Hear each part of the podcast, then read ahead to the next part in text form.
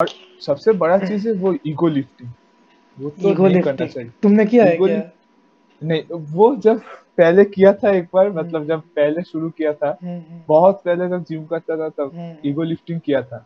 हम्म। Okay so उसके बाद अभी जब जिम करना शुरू किया तो समझ में आ गया ईगो लिफ्टिंग क्यों बुरा चीज़ है। हम्म, मैंने तो भाई बहुत ईगो लिफ्टिंग किया है। स्क्वाट में डेडलिफ्ट में ओ ज़्यादातर लोग ये स्टोरी नहीं जानते। मैंने बेसिकली 135 केजी डेडलिफ्ट मैंने मेरे पैर पे गिरा दिया था।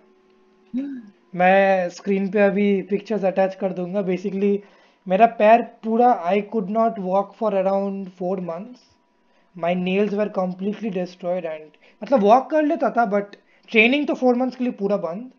It it it it was very bad it was very bad मैं एक टिप देना चाहूँगा कि अगर आप लोग सुमो डेडलिफ्ट कर रहे हैं ना कभी भी मतलब पहले तो ठीक से करना सीखिए एंड कभी भी अपने फिंगर्स को टोनेल्स को एकदम बारबेल के एकदम एच पे मत रखिए बिकॉज़ अगर आप मिस करते हैं समहाउ पूरा आपके पैर के ऊपर गिरेगा जै, जैसा मेरा हुआ।